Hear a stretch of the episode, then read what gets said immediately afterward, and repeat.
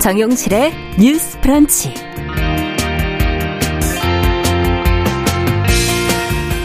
안녕하십니까, 정용실입니다.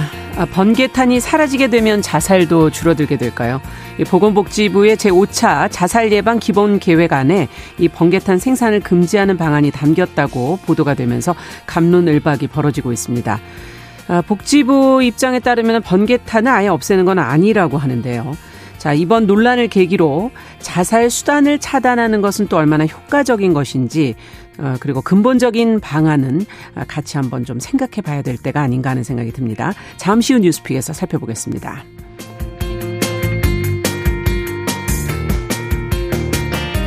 네, 헌책방에 가면 생각지 못한 보물 같은 책들을 발견하기도 하고요. 책장에 남은 메모, 낙서 이런 걸 보면서 울고 웃게 되기도 하는데요. 이런 타인의 흔적이 묻은 책을 수집하는 헌책방 사장님이 있다고 하죠. 일명 흔적책, 낙서책에 담긴 메모들에 평범하지만 값진 이야기들이 많이 담겨 있다고 하는데요. 이 사연들을 소개한 책, 동네 책방 시간에 같이 한번 읽어보도록 하겠습니다. 자, 2월 23일 목요일 정용실의 뉴스 브런치 문을 엽니다.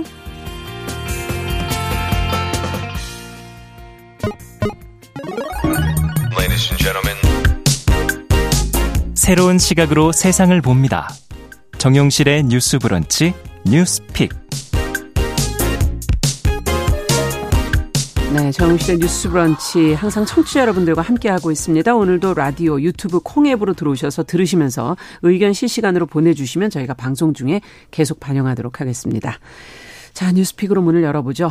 조성실 시사평론가 어서 오십시오. 네, 반갑습니다. 네, 앞으로 또 뉴스 브런치와 함께할 새로운 목소리를 소개해드립니다. 여성 의제를 꾸준히 취재해온 이슬기 기자 어서 오십시오. 네, 반갑습니다. 네, 반갑습니다. 자, 오늘 첫 번째 주제는 앞서 좀 말씀을 드렸어요. 보건복지부의 제5차 자살 예방 기본 계획안. 이걸 만든 지도 벌써 5번이나 됐구나 이런 생각이 들기도 하고. 근데 지금 이번에는 번개탄 생산을 금지하는 방안이 담겼다라고 해서 지금 보도가 나가면서 논란이 되고 있는데 정확한 내용이 어떻게 되는지 내용부터 먼저 좀 따져봐야 되겠습니다. 왜 번개탄이 갑자기 여기서 나오게 된 건지, 누구는 지금 마포대교 이렇게 번개탄 생산 금지할 거면 마포대교 폐쇄해야 되는 거 아니냐 이런 말까지 하시는데 어떻게 된 건가요? 이게 황당한 대책인 겁니까? 아니면 사실입니까? 아닙니까? 네. 네, 이게 따져보면 정부의 자살 예방 대책이 곧 번개탄 금지더라라고 회자가 돼서 더욱 공분을 산 측면이 있는데요. 사실 찬찬히 따져보면 어느 정도 일리도 있고 효과도 예상되는 대책입니다. 일단 짧게 배경 설명부터 드리면 아까 네. 이제 말씀하신 것처럼 보건복지부가 제5차 자살 예방 기본 계획안을 발표하면서 공청회를 열었어요. 아. 그 공청회에서 나온 5대 추진 전략이 있는데 네. 그 가운데 자살 위험 요인을 감소시키는 것이 있었고요. 아. 그 방안 중에 하나가 산화형 착화제가 사용된 번개탄을 생산 금지하자는 것이었습니다. 예. 네. 그 실제 산화형 착화제? 네. 네. 독성이 있는 것이군요, 이게. 이게 이제 질산 바륨이라고 하는 성분인데 기본적으로는 번개탄에 불이 잘 붙게 하기 위해 들어가는 성분이에요. 그렇군요. 근데 이제 인체 유해성이 입증이 되다 보니까 이제 사용을 덜해야 된다, 줄여야 된다라고 하던 상황입니다. 네. 조금 더 설명해 주시죠. 네, 그래서 실제 근데 이 번개탄에 대한 우려가 있는 것이 그 자살 수단 중에 상당히 큰 비중을 차지하고 있어요. 이제 전통적으로 보면 목매미나 네. 추락에 이은 세 번째 요인으로 분류가 되고요. 예. 재작년 수치를 보면 전체 자살 사망 수단 중에 15.1%가 번개탄, 꽤 많군요. 네, 그렇습니다. 등으로 인한 가스 중독이 있고요. 그래서 이제 국내외 연구 결과를 보면 이러한 번개탄 같은 자살 수단에 대한 접근성을 떨어뜨리는 게 자살 자체를 예방하는 데 효과가 있다고 많이들 얘기를 하고 있습니다. 그렇군요. 실제로 한국에서도 2012년에 그 그라목손이라고 하죠. 농가에서 자살 수단으로 많이 사용됐던 제초제인데요. 농약이라고 저희가 흔히 네, 표현하는 거 말씀하시는군요. 고독성 농약인데 이것에 이제 생산을 제한했더니 사망자 수가 3분의 1이나 줄었다라는 결과가 있고요. 네. 또 번개탄에 대해서는 홍콩에서 좀 정책적 실험을 한번 했어요. 2006년에 홍콩의 특정 지역에서 번개탄을 이제 매대에 두지 않고 직원에게 문의를 해야만 살 수 있고 절차를 복잡하게 만든 거군요. 그렇죠. 이제 손에 넣기 어렵게 만들었더니 다른 지역과 비교했을 때 그 번개탄으로 인한 자살 숫자가 많이 유의미하게 줄었더라라는 연구 결과가 있습니다. 네. 그래서 이런 근거들을 바탕으로 아마 이제 정부에서 이런 걸 추진을 했는데 문제는 이제 이것만 하는 것처럼 어떤 맥락상에 그렇게 비춰지다 보니까 너무 네. 단편적인 정책이 아니냐 하는 비판을 받고 있는 것 같습니다. 네. 이렇게 비판이 나오는 데는 또 이유가 있지 않을까요? 왜 그런 걸까요? 어떻게 보십니까? 두 분께서는? 네. 이 비판과 좀 조롱 섞인 이야기들이 온라인상에서 회자되고 있는 데에는 더불어민주당의 이재명 대표가 국민의 처참한 삶을 가지고 농담을 한다라고 비판하면서 메르스 때 낙타고기를 금지시켰던 것과 매치시켜서 설명을 했던 발언이 좀 촉매제가 됐거든요. 아, 그렇군요. 네. 근데 지금 이 기자님께서 설명해 주신 것처럼 이거는 공청회 발표 자료에 담겨 있었던 네. 내용이고 기본 계획이 확정된 것은 아닙니다. 아. 이게 자살 예방 및 생명 존중 문화 조성을 위한 법률이라는 게 있는데요. 그 법률에 근거해서 정기적으로 뭐 3차, 4차, 5차 이렇게 진행되면서 우리가 자살 예방을 위한 여러 가지 이제 대책들을 마련하도록 하고 있습니다. 네. 지금 이렇게 비판받고 있는 것이 왜 그럴까? 이것은 전 두 가지 맥락으로 봤습니다. 첫 번째는 현재 두 번이나 연달아서 해명 자료를 연일 내놓았거든요. 네. 그래서 이렇게 수단을 이제 방지하는 것, 쉽게 손쉽게 구매할 수 있는 수단을 방지하는 것은 여러 가지 대책 중에 하나일 뿐이었다라는 것과 번개탄 산화형 착화제 금지는 이미 정책으로 확정됐었던 안이기 때문에 네. 이번에 새롭게 이것을 위해서 주력하겠다는 사업은 아니라는 설명을 내놨습니다. 기존 사업이다 네. 이런 거죠. 네. 그럼에도 불구하고 이제 많은 시민들은 우리가 자살의 가장 근본적인 원인, 그 기저에 있는 사회의 문제가 무엇인가를 봤을 때 경제적 문제와 관계의 문제를 많이 꼽습니다. 네. 근데 이것과 관련된 대책이 여기에서 밀도 있게 다뤄지지 않았기 때문에 그래서 실질적으로 여러 가지 진단을 조금 더 쉽게 하는 방법, 그래서 지난 화요일에 저희가 이렇게 여러 가지 자살 관련된 이야기가 또 연달아 나오면서 삶의 질 보고서에서 네, 저희가 언급을 좀 했었죠. 네. 네. 그때 건강검진에서 조기 발견 하도록 하는 대안이 되게 필요하다고 말씀드렸는데 맞아요. 이것을 10년 주기로 지금 하고 있는데 그것을 2년 주기로 청년을 대상으로 해서 먼저 시범적으로 도입을 하겠다든지 이런 안들이 있긴 합니다. 예. 그런데 이것은 진단과 수단을 방지하는 데 좀 치중이 되어 있어요. 그러네요. 네, 그런데 최근에 이제 발표한 자료에 따르면 약 1,000명이 좀 못 되는 심리적 부검이라고 하거든요. 자살에 이른 분들의 이제 주변인들이라든지 사전에 정신과의 진단을 받았던 이력이라든지 이런 것들을 종합적으로 진단해서 어떤 심리적 과정들을 거쳤는가. 네. 그래서 이 데이터를 통해서 좀 인사이트를 얻으려고 이제 연구를 하는데 거기에서 자살자의 60.4%가 가족 문제를 어려움으로 경험을 했고 또 경제 문제를 가지고 있었던 분이 59.8% 그리고 직업상의 스트레스가 59% 정도에 달했습니다.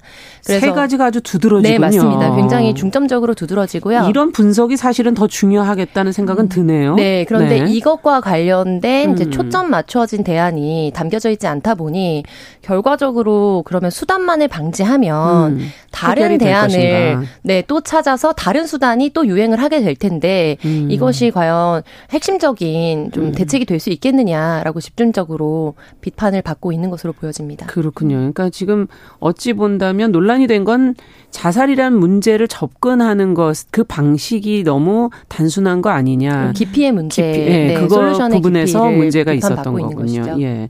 지금 뭐 청취자 1814번님께서는 다리에서도 사고 많고 다리 다 철거할 수도 없고 어떻게 해야 되냐. 이게 이거보다는 사회복지와 관심이 더 필요한 거 아니냐 이렇게 지적해 주셨고요.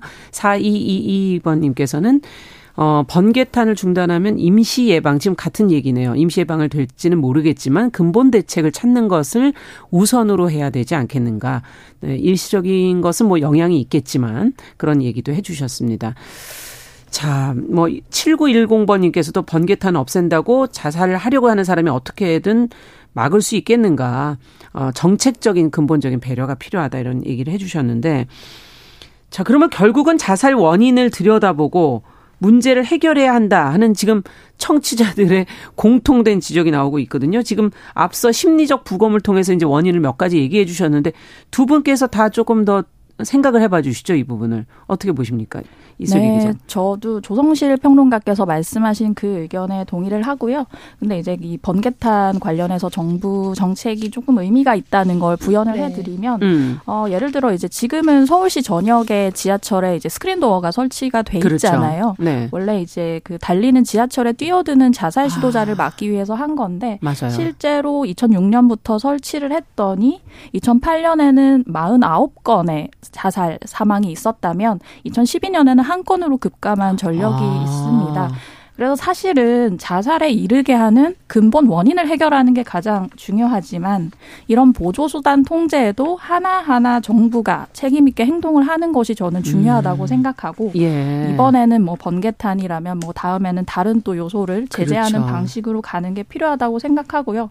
하지만 결과적으로는 이제 국민들이 살기 좋은 나라를 만드는 게 가장 최우선 과제죠. 그래서 여기 이제 뉴스픽에서도 전에 그 국민 삶의 질 지표 를 다룬 것으로 알고 있는데 네. 거기서 보면 한국은 자살률도 높지만 삶의 만족도 자체가 10점 만점에 5.9점으로 OECD 가입국 중 거의 최하위권이잖아요. 예. 그래서 뭐 여러 가지 원인이 있겠지만 뭐 증가하는 여성 청년들의 우울증이라든지 뭐 심각한 노인 빈곤율이라든지 사실 우리가 다 알고 있는데 해결하지 못하는 문제들이 너무 많고 그러네요. 거기에 정말 정부가 힘을 쏟고 있느냐 를 봤을 때 국민들이 아니라고 보신 게 이번 이 논란의 결과라고 저는 보고 있습니다. 네. 팩트로는 어쨌든 그 근본 원인도 해야 되지만 단기적으로 본다면 보조수단을 통제하거나 이런 자살에 사용하는 용품들이나 이런 것들을 관리하고 감독하고 하는 역할도 필요하다 지금 그런 얘기신 거잖아요. 네. 조 대표님께서도 조금 더 얘기를 해 주신다면. 네. 저도 같은 생각인데요. 이번 대책에서 좀 중요하게 다뤄졌던 것 중에 하나는 응급실에 자살 기도를 해서 방문하게 된 경우에 네. 본인 동의 절차를 거쳐야지만 사후 관리나 이제 데이터를 공유할 수 있도록 지금 되어 있습니다. 그런데 119나 112에 신고 접수된 경우에는 본인 동의 없이도 유기적으로 연결이 되도록 되어 있거든요. 예. 그래서 이거의 허들을 이제 없애겠다라는 대안이 있었어요. 저는 이런 부분도 굉장히 유의미하다고 보고요. 그러네요. 그 이유는 2020년 이제 자료인데 응급실 기반 자살 기도자를 중심으로 해서 조사한 결과 에 따르면 예. 실제로 정말로 죽으려고 했고 죽기에 정말 효과가 높은 수단을 선택했다는 경우가 29% 정도였고요. 나머지는 죽고 싶은 마음이 있긴 했지만 또 지금 시도한 방법이 실제 죽음에 도달하는 것은 아니라는 것을 알고 있었다라는 것이 22.2%, 도움을 얻으려고 했지 정말로 죽으려고 했던 것은 아니다라고 말씀하신 분들이 35.8%에 이것도 달했습니다. 굉장히 중요한 통계네요. 네, 그래서 네. 거의 60% 이상의 분들이 실제로 응급실에 오셨다는 거는 자살 기도를 했다라는 거거든요. 그렇죠. 네, 그런데 이것이 죽음에 이르는 수단이 아니라는 것은 알고 있었다라고 말씀을 하셨다는 그 말은 거예요. 뭔가 할 말을 전하고 네. 싶은 하나의 메시지인 네. 거네요. 그리고 삶의 질 보고서에서 나왔던 것처럼 정말 어려움이 있을 때 주변에 자기의 이야기를 털어놓거나 도움을 구할 수 있는 사람이 없다라는 분이 3분의 1 정도. 사회적 고립감이라고 저희가 그걸 표현했었죠.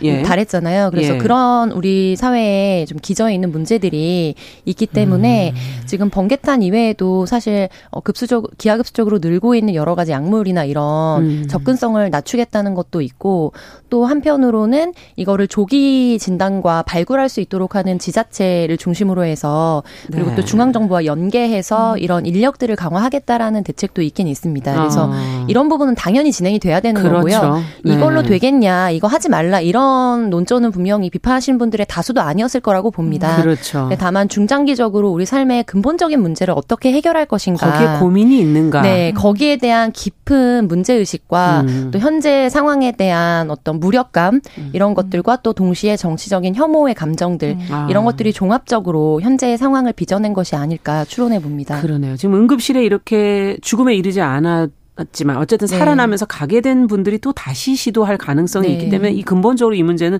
해결이 분명히 필요한 부분이라는 네. 생각이 들고요.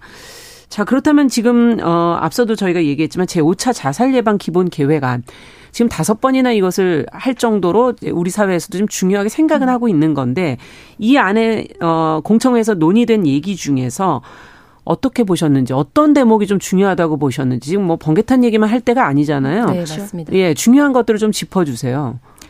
네, 일단 그 이번에 새롭게 하겠다고 발표한 내용 가운데 이제 정신건강 검진 주기를 이제 현행 10년에서 2년으로 줄인다는 게 전 좀 눈에 들어왔는데요. 이제 현재는 10년마다 무료로 국가건강검진을 통해서 정신건강검진을 받을 수 있는데 네. 이게 지금은 이제 검진 대상이 우울증밖에 포함이 안 됩니다. 근데 원래? 네. 그렇죠. 근데 이제 바뀌면서 조현병이나 조울증 같은 다른 이제 정신질병들까지 포함을 한다는 거고요. 네. 이제 제가 이제 정신의학과 의사분들이나 교수분들을 많이 만나보면 우리가 신체에 대해서는 1년에 한 번씩, 2년에 한 번씩 자주 그렇죠. 검진을 하는데 정신건강은 너무 손 놓는 경향이 있다고 말씀을 하시더라고요. 맞는 말씀이네요. 네. 네. 그런 측면에서 이렇게 국민들의 정신건강을 좀 자주 들여다보겠다고 하는 게 저는 의의가 있다고 생각을 하고요. 그리고 이제 그 사상자가 많은 대형 재난을 겪은 고위험군에 대해서 그렇죠. 2년간 모니터링을 하겠다는 예. 방안도 같이 내놨는데요. 내용을 보면 2년간 분기마다 그러니까 예. 세 달에 한 번씩 전화통화랑 문자메시지로 한다고 하는데 그건 좀 너무 약한 거 아닌가 이런 생각도 좀 네, 드는데요. 그러니까요. 예. 이제 모니터링이라는 게 사실 얼마나 지역사회까지 잘 하달이 돼서 서비스가 되느냐 그리고 그게 실효성이 있느냐가 문제잖아요. 이걸 실효성을 어떻게 확보할 건지 좀 구체적인 방안에 대해서도 좀 나왔으면 좋을 것 같습니다. 그러네요. 고위험군으로 관리를 하려고 하면 좀 더 실제적인 것을 해주면 그렇죠. 좋지 않겠는가라는 네, 네. 얘기를 해주셨습니다. 고 조성실 평론가께서는 그럼 또 어떤 네, 걸 보셨습니까? 저는 두 가지를 좀 중점적으로 봤는데요. 네. 그러니까 유가족들과 가까운 지인들의 경우에 한 사람의 자살자가 생겼을 때 평균적으로 6명의 연쇄적인 자살이 일어난다는 영향을 준다는 네, 거군요. 맞습니다. 그래서 유명인의 자살을 미디어에서 다뤘을 때 베르테르 효과가 있는 것은 우리가 익히 알고 있지만 네. 특히 자녀가 자살을 했을 때 이제 양육자 즉 부모의 자살률은 굉장히 높아지고요. 맞아요. 네, 그리고 무엇보다 가까운 지인들이 한두 명도 아니고 6명이 평균적인 수치거든요. 더 있을 수도 있는 그렇죠. 거고. 그렇죠. 가정별로나 혹은 뭐 어떤 대상자에 따라서는 훨씬 더 많은 수가 한 사람의 자살로 인해서 이제 자살을 기도하거나 선택하는 경우가 되게 많아지는 거죠. 그래서 이런 부분에 있어서 유가족들과 이런 자조 모임이나 이런 것들을 지원하겠다라는 거 그리고 그 포인트에 이제 중심을 두고서 네. 대책을 마련해 나가겠다는 관점이 저는 유의미하게 다가왔고 네. 그리고 동시에 우리가 좀 주목해 볼 수치는 상대적 빈곤율과 실업률 수치가 있습니다. 아까 가족의 문제, 경제 문제, 네. 직업의 문제 세 그 가지 포인트에서 정도 지금 예. 말씀드리는 건데요. 이제 상대적 빈곤율과 실업률의 연간 10몇 년간의 자료와 예. 실질적으로 국내 자살자의 자료가 이제 관련된 데이터를 지금 보건복지부 사이트에 들어가셔서 보도자료 사이트에 들어가서 보시면 공청에 관련된 자료가 있고 거기에 첨부되어 있어요. 네. 그래서 관심 있는 분들은 한번 보시면 정말 놀라울 정도로 거의 동일하게 진행됩니다. 네, 경향성이 대세적으로 비슷한 게 아니라 거의 흡사할 정도로 실질적으로 자살 기도자가 영향을 우리의 경제적인 영향을 많이 받고 있다라는 그 것을 보여주는 거죠. 그래프의 모양이 비슷하다는 거군요. 네, 맞습니다. 지금 전개 방향이 거의 비슷해요. 그죠? 뭐 상승률, 하락률. 그래서 이런 부분들에 있어서 저는 이제 그 대상자별로 맞춤형 대안을 어떻게 줄 것인가도 굉장히 중요하다고 보는데요. 우리가 노인 자살률이 굉장히 높은 것에 대한 문제를 많이 언론에서 다뤘었는데 그렇죠. 하락하는 경향세를 보이고는 있습니다. 숫자로는 사실 이제 늘어나고는 있지만 근데 그거가 가장 유의미하게 통계적으로 줄어들었던 수치를 전문가들은 이제 노인수당 을 네, 지급했던 시기 전으로 보고 있거든요. 연결이 네, 있다. 왜냐하면 기초적인 정말 생존에 필요한 어떤 부분들에 대해서 기초 노인 수당을 수령하게 되면서 이것들이 영향을 미쳤을 것이라고 사회학적으로 분석하는 경우가 많습니다. 네. 그래서 이것의 자살 시도를 했지만 결과적으로 자살에 이르지 않은 분들의 경우에는 심리적인 지원도 굉장히 중요한데 그렇죠. 추가적으로 경제적인 문제, 빚을 가지고 있었다 이런 분들도 굉장히 많거든요. 네. 그러면 이제 사회적 회생과 또 그리고 경제적인 문제를 어떻게 사회가 같이 이제 다시 재도약할 수 있도록 도와줄 그렇죠. 것인가 이런 부분에 있어서 맞춤형 솔루션이 필요해 보입니다. 네, 맞춤형 대안이 필요하지만 어쨌든 빈곤율이라든지 실업률하고의 연계성이 보인다라는 지적을 해주셔서. 유의미한 지표죠. 예, 지금 청취자 고명숙님께서는 하나로만 이제 원인을 볼 수는 없다 이렇게 네. 이제 지적을 해주셨고 맞습니다. 최근에 부쩍 사회 이슈로 떠오르는 학교 폭력 문제 같은 것도 좀 살펴봐야 되는 거 아니냐 이렇게 좀 지적을 해주셨는데 이 문제도 또 중요한 부분일 것 같습니다. 자, 그러면 끝으로 제안하실 말씀이 있다면 한 말씀씩 듣고 마무리하죠. 네, 그 이번에 발표한 정부 계획안을 살펴보니까 일본 사례를 검영을 하면서 예. 일본이 6년간 약 1조 7천억 원이라는 적극적인 재정 투자를 했다라는 예. 얘기를 하더라고요. 그렇게 했더니 자살률이 급격히 감소했다는 언급을 해놨는데 제가 이제 그러면 과연 일본은 어떻게 했는지를 좀 찾아보니까 그렇죠. 실제로 적극적인 재정 투자를 한 것도 맞고 이렇게 했더니 2003년에는 일본이 인구 10만 명당 자살 사망률이 OECD 가입국 중 1위였거든요. 그러다가 이제 지금은 아니게 됐는데 예. 근데 이제 이렇게 큰 금액을 투자하는 것도 중요하지만 이제 결국은 중앙 정부나 지자체, 민간이 협력을 해서 연계가 잘 돼서 이 자살 고위험군이나 자살이 걱정되는 분들한테 서비스가 잘 돌아가게끔 그렇죠. 연계가 되는 게 중요한 것 같아요. 예. 그 공청회에서도 얘기가 나왔다시피 5년 단위로 우리나라가 5차나 계획을 세웠지만 항상 그 목표치를 성공하지 못했거든요. 그렇죠. 근데 그렇게 치면 결국 5년 동안 그 수치를 지키는 게 중요한 게 아니라 10년, 20년 단위 중장기 대책을 같이 가져가야 결국 이 자살 예방이라는 것은 삶의 질 제고와 그렇죠. 연계가 되는 것이기 때문에 그런 좀 긴 호흡으로, 긴 안목으로 좀 바라봤으면 좋겠습니다. 그러네요. 단기 목표와 중장기 목표가 좀 있어야 되지 않겠나는 지적을 해주셨어요. 끝으로. 네. 저는 이제 핀란드 같은 경우에는 한 20년 전만 하더라도 유럽에서 최고 자살률을 기록했고 특히 그중에 청년 남성의 자살률이 굉장히 높았습니다. 네, 그래서 집중적으로 재정도 이제 포화를 사실상 하고 또 관련해서 여러 대책들과 인력을 배치하면서 지금은 그런 부분이 기억이 나지 않을 정도로 무색해진 상황이 됐거든요. 네. 네, 여기서 그것들을 분석하는 많은 연구 자료들은 돌봄의 지속성을 확보해야 된다.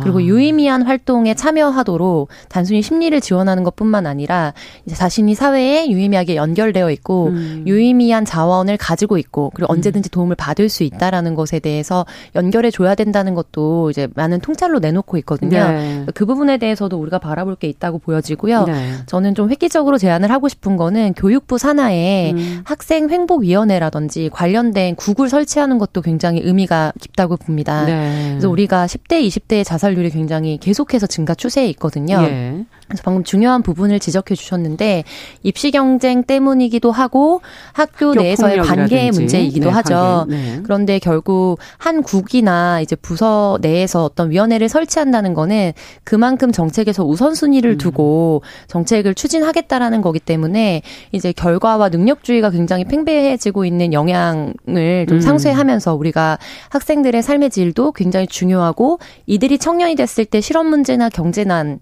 그리고 이때 해결되지 않았던 심리적 문제가 트라우마적으로 20, 30대에 발현이 돼서 그렇죠. 정신적 질환으로 연결되는 경우가 많거든요. 네. 그래서 이 부분에 대해서도 굉장히 유의미한 노력이 필요해 보입니다. 더 어린 연령일수록 신경을 쓰지 않으면 그것이 계속 지속적으로 연결될 수가 있다는 지적도 해주셨고 그렇습니다. 힘들고 어려울 땐 도리어 자살률이 잠시 좀 주춤하다가 조금 그 문제가 해결이 되고 나면 도리어 자살률이 는다는 그런 심리적 보고서들도 나오고 있는데 앞서 얘기해 주신 핀란드라든지 각각 나라들의 사례를 또 충분히 공부를 하시는 것도 이 위원회에서 좀 해야 할 일이 아닐까 하는 그런 생각이 들고요. 앞으로도 좀 문제가 좀 개선이 됐으면 좋겠습니다.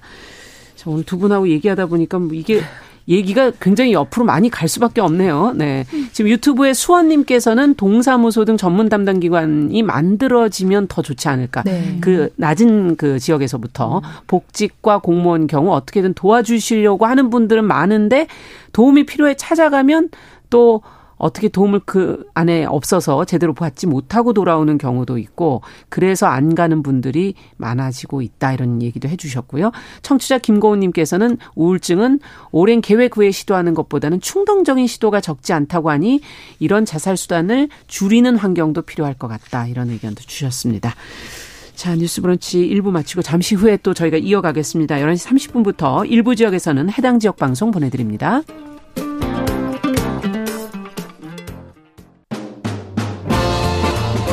여러분은 지금 KBS 1라디오 정용실의 뉴스 브런치와 함께하고 계십니다.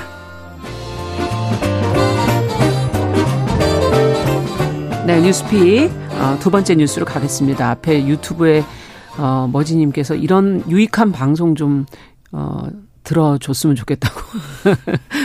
제도적인 개선을 위해서 많은 공부가 좀 필요하지 않겠나는 생각이 듭니다. 이번 앞에 저희가 이제 자살 관련된 이야기를 했을 때요. 자, 이제 두 번째 주제로 좀 넘어갈게요. 이 얘기도 사실 오늘 참 시간이 모자랄 것 같은데 여성 정치인들의 어떤 현실을 좀 돌아보게 하는 내용입니다. 한국 여성의정이 공개한 설문조사 결과인데요. 여성 지방의원 4명 중에 1명 이상이 지금 성희롱 등의 괴롭힘을 당해서 정치 활동을 내가 중단해야 할까 하는 걸 지금 고민하고 있다는 게 지금 보고서가 나왔습니다. 자, 이 피해 실태가 도대체 어떻길래 이런 고민을 하는 건지 궁금하거든요. 이 기자님께서 좀 정리해 주시죠. 네, 이제 말씀하신 대로 한국 여성의정에서 조사를 했더니 네. 여성 광역 기초의원 중에 27%는 임기 중에 일터에서 갑질이나 성희롱 등의 괴롭힘 때문에 정치를 그만두겠다고 생각한 적이 있다고 답변을 했습니다. 근데 이것은 이제 이런 괴롭힘 때문에 정계 은퇴까지 생각하신 분이 27%고요. 예. 단순히 성희롱이나 성차별을 경험했다고 응답하신 분은 절반이 넘어요. 아, 64%거든요. 14%? 네. 굉장히 많네요. 많습니다. 그래서 구체적인 내용을 좀 살펴보면 조례를 발의하거나 통과시키는 과정에서 여성이라는 이유로 회의에 배제를 시켰다. 아. 이런 식의 의정활동 방해가 37%. 그리고 어떤 그 성별 고정관념에 기초한 모욕적 언사를 들었다. 뭐 예를 들면 여자는 이래야 돼 같은 말을 들었다고 하신 분은 32%. 그리고 여자는 남자보다 못해라는 식의 여성의원이 남성의원보다 부족하다는 발언을 들으셨다는 분들도 23%에 달했습니다. 그래서 가해자가 누구인지를 좀 살펴보면 첫 번째는 남성 주민, 민원인들이었고요. 여성 주민, 민원인이 다음 순, 그다음으로 이제 남성의원들이 있었다고 합니다. 아, 이건 또 의외네요. 순서가. 가해자의 네. 하나하나의 면모가. 자, 그러면 이게 뭐 과연 지방의원들만의 문제일까? 우리 국회를 어떨 때 들여다볼 때도 간혹 이런 모습을 간접적으로 좀 느낄 때가 있거든요.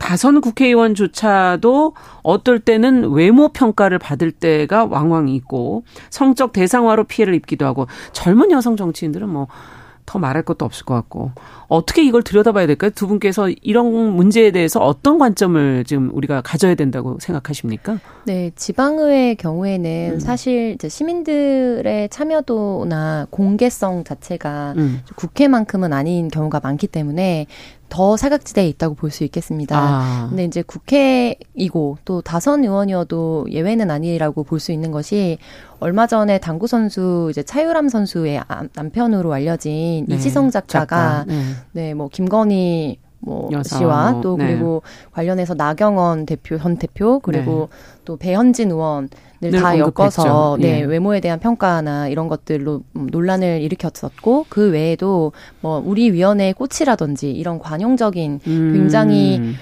문제가 있는 발언들을 많이 하는 경우가 잦죠. 그런데 최근에 이제 미투 이후에는 특히 공직을 갖고 있는 남성 의원들 같은 경우에 저는 이번 데이터가 그런 게 좀 반영이 됐을 거라고 보는데 사적으로 자기가 공개되지 않을 거라고 생각하면 조금 어떨지 모르겠지만 공적으로 이게 상대가 문제 제기를 할 개연성이 있다라고 생각하면 훨씬 더 그런 부분을 고려해서 예전에 비해서는 조심하는 경향성이 있는 것 같습니다. 그렇기 때문에 상대적으로 주민들로 인해서 그 피해를 입었다고 경험을 이제 서술하신 분이 더 많게 나온 것이 아니었을까. 그렇군요. 그런 생각이 들었고 그렇다면 사실 이거는 특정 정치인들의 문제가 아니라 우리의 시민의식 전체 저변에 깔려있는 문제라는 얘기인데요.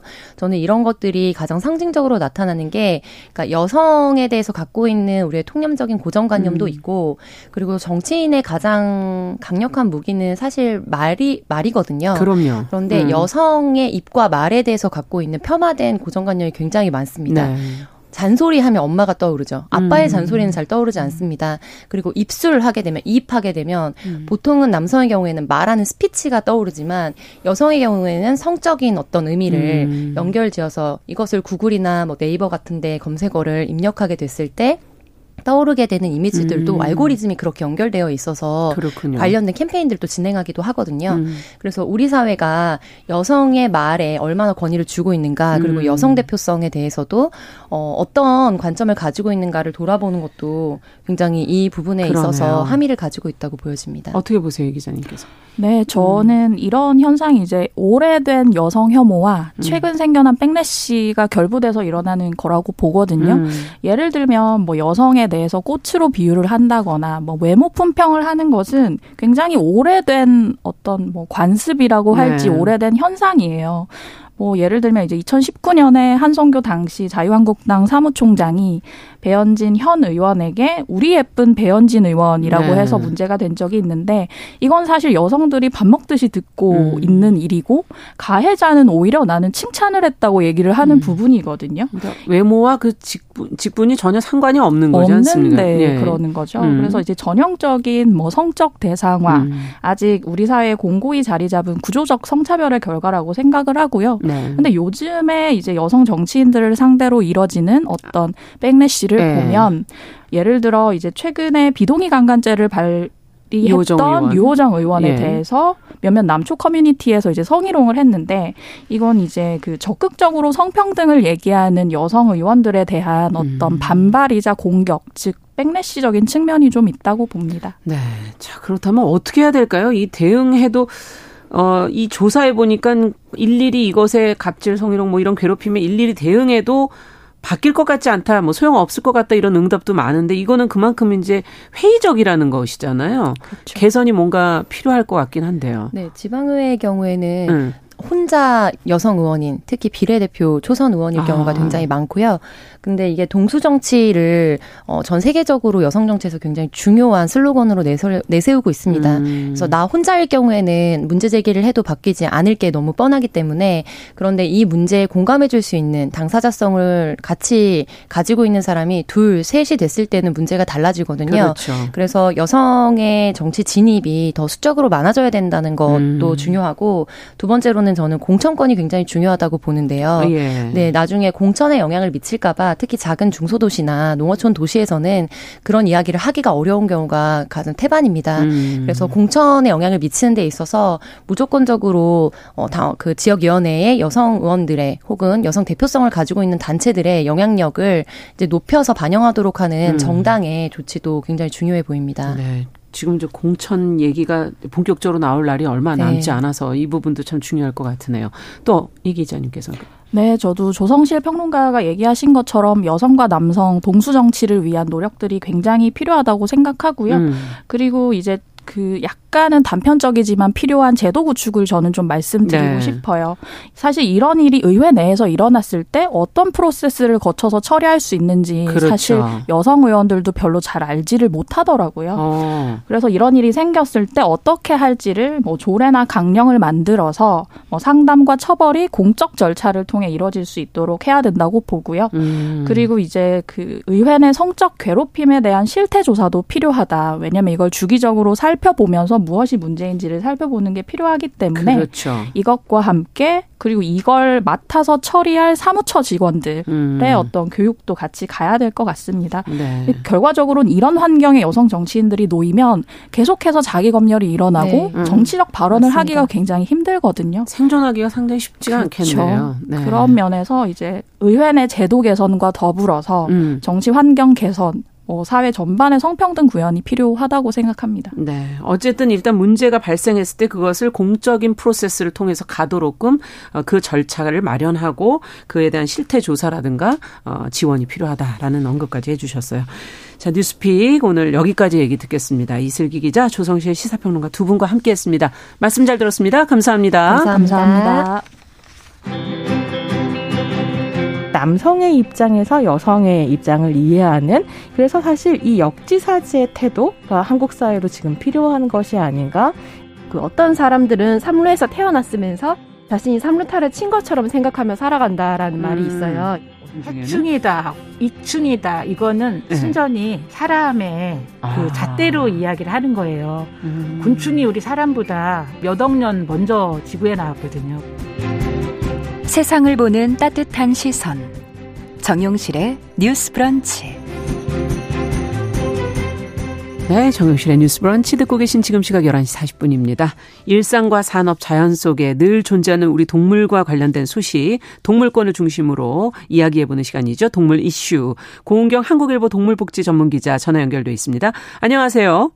네, 안녕하세요. 네, 우리가 이전에 동물 이슈에서 한번 전해드린 뉴스인데 오늘 좀 논란이 일고 있다고 해서 다시 한번 다루려고 하는데요. 마라도 고양이를 놓고 계속 지금 논란이 있어요. 어떤 얘기입니까? 예, 제가 한 달 전에 이 코너에서 그 천연 기전물이자 그 멸종 위기종인 그 뿔새우리라는 게 있는데, 네. 이 새 보호를 위해서 그 천연 기념물을 담당하는 문화재청이 그 마라도네 고양이를 그 대대적으로 포획을 하려고 했던 내용을 전해드린 바가 있습니다. 네. 예, 이제 문제를 제기한 기사가 나가고 문화재청은 이를 유보한다고 했어요. 예, 근데 이 같은 조치는 그 고양이가 뿔새우리에 피해를 입히고 있다는 정확한 근거가 없는 상황에서 그 고양이 개체 수, 또 포획 기준, 또 포획 후 방안 등을 전문가, 지역사회와 협의해 마련하는 게 먼저라는 지적에 따른 것이었습니다. 그렇게 얘기가 잘 됐으면은 뭐 문제가 없을 텐데. 예, 근데 이 문화재청이 그 이후에 그 이제 얘기한 대로 전문가, 동물단체, 또 주민으로 구성된 협의체를 열었어요. 예. 근데 이제 아무래도 어려운 문제다 보니까 첫 회의에서는 그 뚜렷한 결과를 내지 못했습니다. 네. 그래서 이제 2차 회의 때 협의체와 문화재청이 그 연구 영역을 맡긴 그 제주대랑 함께 마라도를 방문하자 이제 이렇게 합의를 하고 끝난 거예요. 예. 근데 이제 기상 악화로 인해서 2차 회의가 못 열렸습니다. 마라도는 이제 그 배를 타고 더 들어가야 그렇죠. 되기 때문에. 예. 근데 이런 상황에서 문화재청하고 연구 영역팀이 먼저 단독으로 마라도를 방문해서 그 긴급 치료가 필요하다는 명목으로 고양이 4마리를 섬 밖으로 데리고 나온 겁니다. 치료가 필요한 고양이면 데리고 나와야 되는 거 아닌가요? 어떻게? 예, 그렇게 생각할 수 있는데, 그리고 이제 사실 치료 목적이라고 했으니까 주민들도 일단 그 고양이를 그 섬 밖으로 보내는 거에 동의를 해준 거였어요. 예. 근데 여기서 이제 두 가지 짚고 넘어갈 부분이 있습니다. 일단 이 고양이들이 정말 긴급 치료가 필요한 개체들이었냐는 겁니다. 실제, 예, 그 제주대 수의대 병원에 있는데 지금 검사를 해보니까 그 피부병, 발바닥 상처 등 우리 그 길에서 사는 고양이들에게서는 흔히 볼 수 있는 정도의 질병이에요. 네, 심각한 상황은 아닌 거라고 하고요. 그러면은 이들을 그 긴급치료 대상으로 본 기준이 뭐냐 이렇게 물어봤을 때는 이제 답을 못 하고 있습니다. 네. 예, 그리고 이제 두 번째는 그 아까 말씀드린 대로 그 협의체와 연구팀이 함께 마라도를 방문하자고 합의를 한 거잖아요. 그렇죠. 예, 근데 연구팀이 혼자 들어가서 고양이를 데리고 나온 거에는 합의한 적이 없다는 게 그 협의체 참가자들의 주장입니다. 아, 그러니까 문화재청이 또 지난주에 갑자기 이 고양이를 일괄 반출하겠다고 발표를 해서 그 지금 안 그래도 문제가 된 거에 합의된 그렇죠. 내용과 달라진 거에 또 논란이 그러니까 더 증폭된 거군요. 예, 맞습니다. 예, 이제 그 기상 악화도 촉박 한 일정 때문에 아까 그 많은 이들이 2차 협의체에 참석을 못했다고 말씀드렸는데 네. 그러다 보니까 이 대다수가 정부 쪽 인사로 구성이 돼버린 겁니다. 그 회의에서 일괄 발출을 결정을 해버린 거예요. 아. 그리고 이제 그 주민들은 또 고양이들이 안전하게 머물 수 있는 곳이 마련된 이후에 그럼 고양이 반출을 하자 이렇게 동의를 해줬는데 네. 이 문화재청은 아직 그 아까 말씀드린 대로 그 고양이 포획이나 뭐 이동 방법 또 어디다 보호할 건지 이런 거에 대해서는 어떤 것도 마련하지 못한 상태입니다. 네. 예, 그러다 보니까 그저께 그 37개 시민단체가 그 제주도청에서 기자회견을 열고서 그 밀어붙이기식 반출을 중단하고 고양이 보호 방안을 마련하라는 예, 그런 문화재청과 제주도를 비판하는 기자회견을 열었습니다. 네. 참 이게 복잡해지네요. 상황이 사실은 어떻게 보면 서로 잘 얘기해서 잘 협의해 나가면 될 부분이 아닌가 하는 생각이 드는데 네. 지금 마라도에 그럼 고양이는 몇 마리가 살고 있는 거예요? 예, 그 제주대 연구팀이 그 10일에서 11일 이틀에 걸쳐서 그 고양이 분포 조사를 했는데요. 네. 49마리를 발견을 했다고 해요. 네. 예, 그러면은 이제 이것을 기반으로 해서 눈에 띄지 않는 개체까지 추정을 하면은 최대 그 70마리까지 보고 있습니다. 네. 예, 이제 예전보다 계속 줄어들고 있는 추세이고요. 그 다음에 90% 이상의 중성화 수술이 되어 있어요. 아. 그리고 이제 이 중에는 주민들이 이름을 부리면서 키우는 애들도 상당수 있는 것으로 파악이 되고 있습니다. 네, 참 어려운 문제인 것 같아요. 멸종 위기종이고 천연 기념물인 뿔새오리를 또 보호는 해야 되고 네. 그렇지만 또 그렇다고 마라도네 고양이가 과연 이 뿔새오리를 그러면 이게 보호하는데 문제가 있는 것인지를 또 증명해야 되고 그죠? 네, 그리고서 맞습니다. 고양이를 또 어떻게 할 것인지를 또 맞아요. 정해야 되고. 어떻게 해야 될까요? 네. 이게 진짜 네. 어려운 문제인데요. 네. 사실 제가 여기서 드리고 싶은 말씀은 이제 이건 사실 전문가들이 정말 깊게 논의를 해서 선택을 해야 되는 문제이기 때문에 어떤 방안이 맞다 제가 말씀드리기는 어렵습니다. 네. 하지만 이제 지적할 수 있는 부분은 정부가 이 문제를 해결하는 과정에서 그 목적이 급하다는 이유만으로 그 협의체를 만들어 놓고서 이를 거치지 않고 또 그 주민들로부터 동의를 받아 놓고 또 주민이 원하는 조건은 나중에 하겠다 이런 태도에 있다고 봅니다. 예, 합의라는 게 사실 그 이런 조건에 의해서 합의를 했다 이런 거지. 그렇죠. 합의는 했는데 조건은 나중에 한다 이러면 합의가 된 게 아니잖아요. 네. 예, 그리고 또 결국 이게 그 말씀하신 대로 뿔새우리도 또 고양이도 보호하자고 논의가 시작이 된 건데. 그렇죠. 지금은 어떤 생명기도 소중하냐. 지금 이런 그 갈등 구조가 만들어진 점이 참 안타깝습니다. 네. 예, 그래서 이 고양이를 이제 어쨌든 고양이가 뿔새우리가 아니라 어쨌든 새를 공격하는 그 본능이 있는 건 사실이거든요. 네. 예, 어쨌든 뭐 그런 걸 감안한다고 했을 때 뭐 선 밖으로 보내야 되는 상황이 된다면 일단 그 기준과 방법을 먼저 제대로 논의를 한 다음에 네. 예, 그다음에 이뤄졌으면 하는 바람입니다. 네, 청취자 최종옥 님께서 본질이 고양이한테 있는 게 아닌데 이게 결국은 사람들 간에 또 이 싸움으로 변질된 것 같아서 참으로 안타깝다. 이렇게 예, 저도 동의합니다. 얘기를 해 주셨네요. 네. 이 동물을 바라보는 시각이 우리가 과연 또 어떻게 돼야 될지 이거는 국가와 또 국민이 보고 있는 것이기 때문에 서로 네. 좀 잘 합의를 해 갔으면 좋겠습니다. 자, 오늘 고맙습니다. 고은경 기자 마지막 시간인데요. 그동안 네. 수고하셨습니다. 한 말씀 해 주시죠. 예, 이렇게 라디오를 통해서 이렇게 이야기를 전해드릴 수 있는 기회가 있어서 저도 너무 기뻤고요. 네. 앞으로도 많은 시민분들, 청취자분들께서 이 동물 이슈에 관심을 좀 많이 가져주셨으면 좋겠습니다. 네. 그리고 저도 계속 이제 한국일보에서 그 동물 관련 뉴스를 계속 보도를 할 테니까요. 네. 많이 좀 봐주셨으면 좋겠습니다. 네, 감사합니다. 예, 감사합니다. 네, 동물 이슈 고은경 한국일보 동물복지 전문기자와 함께했습니다.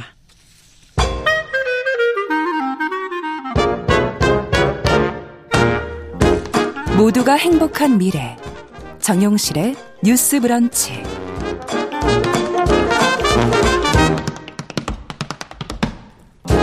네, 정용실의 뉴스 브런치 듣고 계신 지금 시각 11시 47분입니다.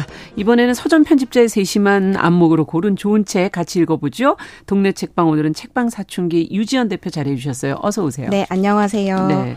자, 오늘은 어떤 책을 읽어볼까요? 같이. 네, 그 서울 은평구에는 이상한 나라의 헌책방이라는 곳이 있는데요. 네. 그곳이 책방 직위이자 이야기 수집가인 윤성근 작가가 쓴 헌책 낙서 수집강이라는 책이에요. 그래서 제목 그대로 이 헌책방에서 발견된 책의 낙서들을 모은 이야기인데요. 네. 윤성근 작가는 2007년부터 이 헌책방을 운영하면서 15년 동안 이상한 손님과 기묘한 흔적책들을 찾아내면서 이렇게 다양한 헌책들에 대한 이야기를 담은 책들을 그동안 많이 쓰기도 했어요. 야, 그렇군요. 네, 이 헌책이란 게 사실 한 명 이상의 주인을 거친 책이기 때문에 어떤 식으로든 흔적이 남아있고 이 흔적은 이렇게 헌책에서만 찾을 수 있는 특별한 보물이라고 말하면서 책이 가장 책다워질 때는 읽은 사람의 이야기가 책에 남는 순간부터라고 말할 만큼 이 헌책이 가진 흔적의 가치를 이렇게 귀하게 여기고 있고 그런 흔적들을 좀 다른 사람들과 나누고 싶어서 모아둔 이야기들이 이 책으로 이어지게 됐습니다. 야, 요즘에는 이 헌책방 자체를 만나기가 너무 어려운데 계속 생겨나는 어떤 동네 책방, 독립 서점들 근데 거기가 보면 거의 새 책이 중심이어가지고 네. 중고 서점을 또 따로 찾아가야 될 정도고 이러다 보니까 헌책방이라는 이름만 들어도 왠지 향수가 좀 느껴지기도 하고. 맞아요. 저도 헌책방에 가본 경험은 또 많지는 않더라고요. 아무래도 네. 책방을 또 하고 있기도 하고 저도 그렇죠. 신간에 많이 매입하다 보니까 중고도서 자체도 마주할 일이 없고 저도 이제 중고서점에 좀 찾아가는 경우 보면은 아시겠지만 되게 생각보다 그 헌책방이 주는 분위기가 아니라 깔끔하게 정돈되어 있고 요즘에는 그렇죠. 네. 찾기도 되게 쉽게 분류가 잘 되어 있거든요. 맞습니다. 그렇다고 보니까 이 헌책방 이야기가 좀 다르게 다가왔는데 이 윤성근 작가가 생각하는 헌책은 좀 약간 이렇게 우리가 중고서점에서 만나는 그런 좀 깨끗하고 정돈된 도서가 아니라 완전히 반대로 이렇게 누군가의 이렇게 흔적이 남아야만 매입의 가치가 더 높아지고 사실은 그러네요. 맞아요. 그리고 또 헌책방에 가는 사람들은 또 그 기꺼이 좀 그런 책을 살 마음이 있다는 것을 말하고 있어요. 예. 그래서 저도 사실 좀 책을 깨끗하게 읽는 편이라 이렇게 잘 접지도 않고 보시면 알겠지만 이렇게 좋은 구절이 있으면 태그를 붙여가지고 옆에 태그를 되게 많이 붙여요. 네. 그래서 책을 굉장히 깨끗하게 보는 저랑 정반대세요. 근데 이 책에서 소개한 네. 책들에 이제 사진이 조금씩 삽입이 되어 있는데 예. 보면은 과감하게 밑줄도 긋고 면지마다 자기 감상을 남겨놓기도 하고 또 어떤 대상을 향해 좀 편지를 써놓기도 하고 그러네요. 네, 또 일기를 써가지고 자기 성찰을 한 그런 흔적들도 있고요. 책에다가 다 뭐 붙이신 분도 있네. 맞아요. 따로 이렇게 구절을 붙이신 분도 있고 네. 또 책 사이에 티켓이나 명함, 책갈피, 또 비상금처럼 어떤 추억과 흔적들을 보관하는 비상금 맞아. 예전에는 책에다 많이 넣었는데 맞아요. 그래서 예. 그 헌책방 매입하실 때 그 무릎치기라는 걸 하신대요. 그래서 무릎으로 책을 탁 쳐서 안에 뭔가 나오면은 비상금이 되게 유용하게 쓰인다고 말씀하시더라고요. 그렇군요. 재밌네요. 그래서, 네, 이것처럼 좀 책이라는 물건을 굉장히 이 책에서는 새롭게 사용하고 있다라는 것을 좀 보여주고 있어서 되게 흥미로웠고 또 그런 가치를 품고 있는 공간이라는 헌책방을 좀 매력적으로 보여지게 하는 책이어가지고 오늘 같이 한번 읽어보고 싶어서 가져왔어요. 와, 이 헌책에 담긴 서사가 뭐가 있을까 궁금한데요. 정말. 네. 인상 깊은 게 많을 것 같은데 좀 소개를 먼저 좀 해줘 보세요. 예. 네. 이 책 안에서 그 콜린 윌슨이라는 작가가 쓴 아웃사이더라는 책에 얽힌 이야기가 나오는데 이 헌책방에서 훼손된 책들을 좀 많이 만나는 편인데 이 책은 특이하게 중간에 이렇게 불에 탄 부분이 있었다는 불에 거예요. 어. 네, 근데 이게 자연스럽게 탄 흔적이 아니라 일부러 본문 일부를 전부 태운 흔적이었다고 어머나. 해요. 근데 이런 미스터리한 흔적을 만나면 윤성은 작가는 가슴이 뛴다고 어머나. 말씀을 하시더라고요. 예. 그래서 약간 탐정처럼 이렇게 사연을 좀 역추적해가지고 책의 사연을 탐구하고 이렇게 추리해보는 건데요. 생각해보니까 그 부분이 찢어도 되는데 굳이 불에 태울 이유 그러네요. 같은 것들이 궁금해지잖아요. 뭘까? 그래서 이거를 궁금해해보니까 이 책의 그 태워진 훼손된 부분이 이제 도스토옙스키 소설과 인물에 관련된 이야기였는데 그 책의 뒷표지에도 도스토옙스키 그 사진이 이렇게 실려있는데 그 예. 얼굴에도 X자 표시가 되어 있다는 거예요. 그래서 추론해본 결과 이 도스토옙스키 작가를 너무 싫어해서 그 장을 완전히 불에 태워버린 게 아닐까라고 생각을 하고 이런 증오 같은 마음이 이 책의 흔적으로 남아있고 그 책이 이렇게 사라지고 버려진 게 아니라 다시 헌책방에 오게 되어서 새로운 이야기로 또 이 책 안에 이렇게 쓰여지게 된 이야기들이 실려있기도 하고요. 싫어하는 작가군요. 도스토옙스키를. 굉장한 마음으로 그 네. 책을 그렇게 만들었는데. 또 있어요? 네. 또 이제 6년 동안 이어진 교환일기가 남겨진 책도 있는데요. 교환일기. 2005년 출간된 에드가 앨런 포의 우울과 몽상이라는 책을 소개를 하면서 예. 그 책 앞에 면지를 보면은 문장이 세 문장이 적혀 있었대요. 근데 이제 재밌는 거는 이게 한 사람이 적은 문장이 아니라 세 문장의 필적이 모두 달랐기 때문에 이제 또 이 작가님이 궁금해하게 된 거예요. 왜 이렇게 됐을까? 봤더니 이제 2008년부터 2014년까지 이 책은 적어도 3명의 책 주인을 거쳤고 그들이 이제 그 앞사람의 이야기에 영향을 받아서 조금씩 감상을 다르게 네, 문장을 남기면서 마치 이게 우리가 교환일기를 나누듯이 그 전 사람이 볼 수는 없지만 좀 흔적들이 연결되어 있다고 이렇게 추적을 하면서 좀 설명을 해줘 보세요. 예를 들어서 2008년 8월 26일 화 첫 문장이 이렇게 밤이다. 밖에는 귀뚜라미가 울고 있다. 이렇게 약간 의미심장한 문장이 적혀 있고 그 아래에는 2009년 10월 18일 일요일 누구누구가 밤을 까먹고 있다. 감기에 걸려서 힘들다. 그러니까 앞에는 시간적으로 밤을 얘기했는데 이분은 먹는 밤을 또 이렇게 연결해서 쓰기도 하고 또 마지막 문장은 뜨거운 여름.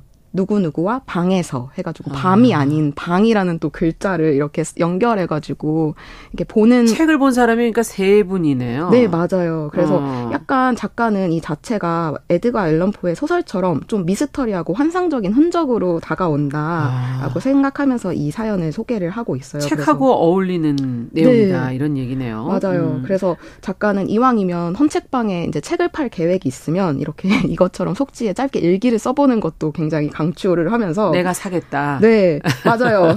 프랜차이즈 중고 서점에서는 낙서가 돼 있다고 받아주지 안 않는데, 팔아요. 네, 안 팔려요. 근데 저는 완전 환영한다라는 이런 말씀을 또 남겨두고 있습니다. 야, 헌책 수집 이야기를 통해서 결국 또 책이 다른 이야기를 품어내면서 다른 책으로 변신한다. 이게 참 재밌는 것 같은데 어쨌든 주인공이 이 책을 쓴 작가가 아니라 평범한 이름 모를 사람의 흔적이라는 거. 네. 그러니까 또 더 그 헌책의 매력이 또 더 느껴지는 것 같아요. 맞아요. 사실 헌책의 가치 중 하나가 뭐 구할 수 없거나 귀한 약간 이런 느낌이 대부분이었다면 이 책에서 보여주는 거는 정반대로 이렇게 평범한 누군가의 이야기가 어쩌면 우리 삶의 가장 귀한 문학이나 인문서이지 않나 싶은 생각을 좀 갖게 하는데요.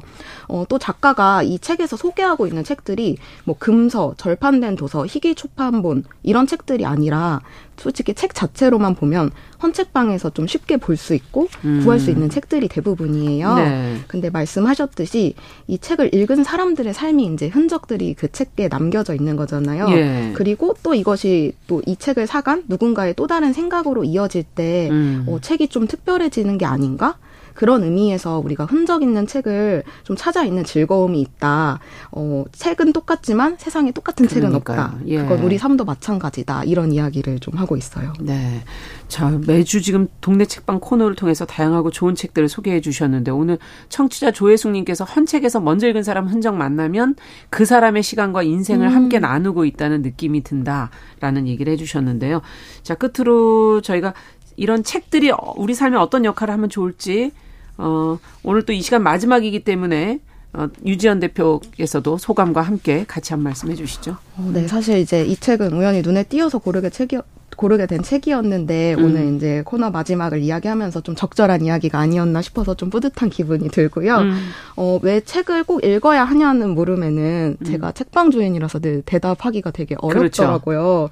근데 사실 이제 이 코너를 준비할 때마다 늘 책을 고르면서 좀 어렵기도 하고 재밌기도 했거든요. 네. 그래서 그냥 간결한 답을 찾기로 했습니다. 재밌으니까 읽는다 라고 생각해 주시면 좋을 것 같고요. 네. 작가의 말로 좀 마무리를 하려고 해요. 시간이 지금 한 10초도 안 남았는데요. 네. 예.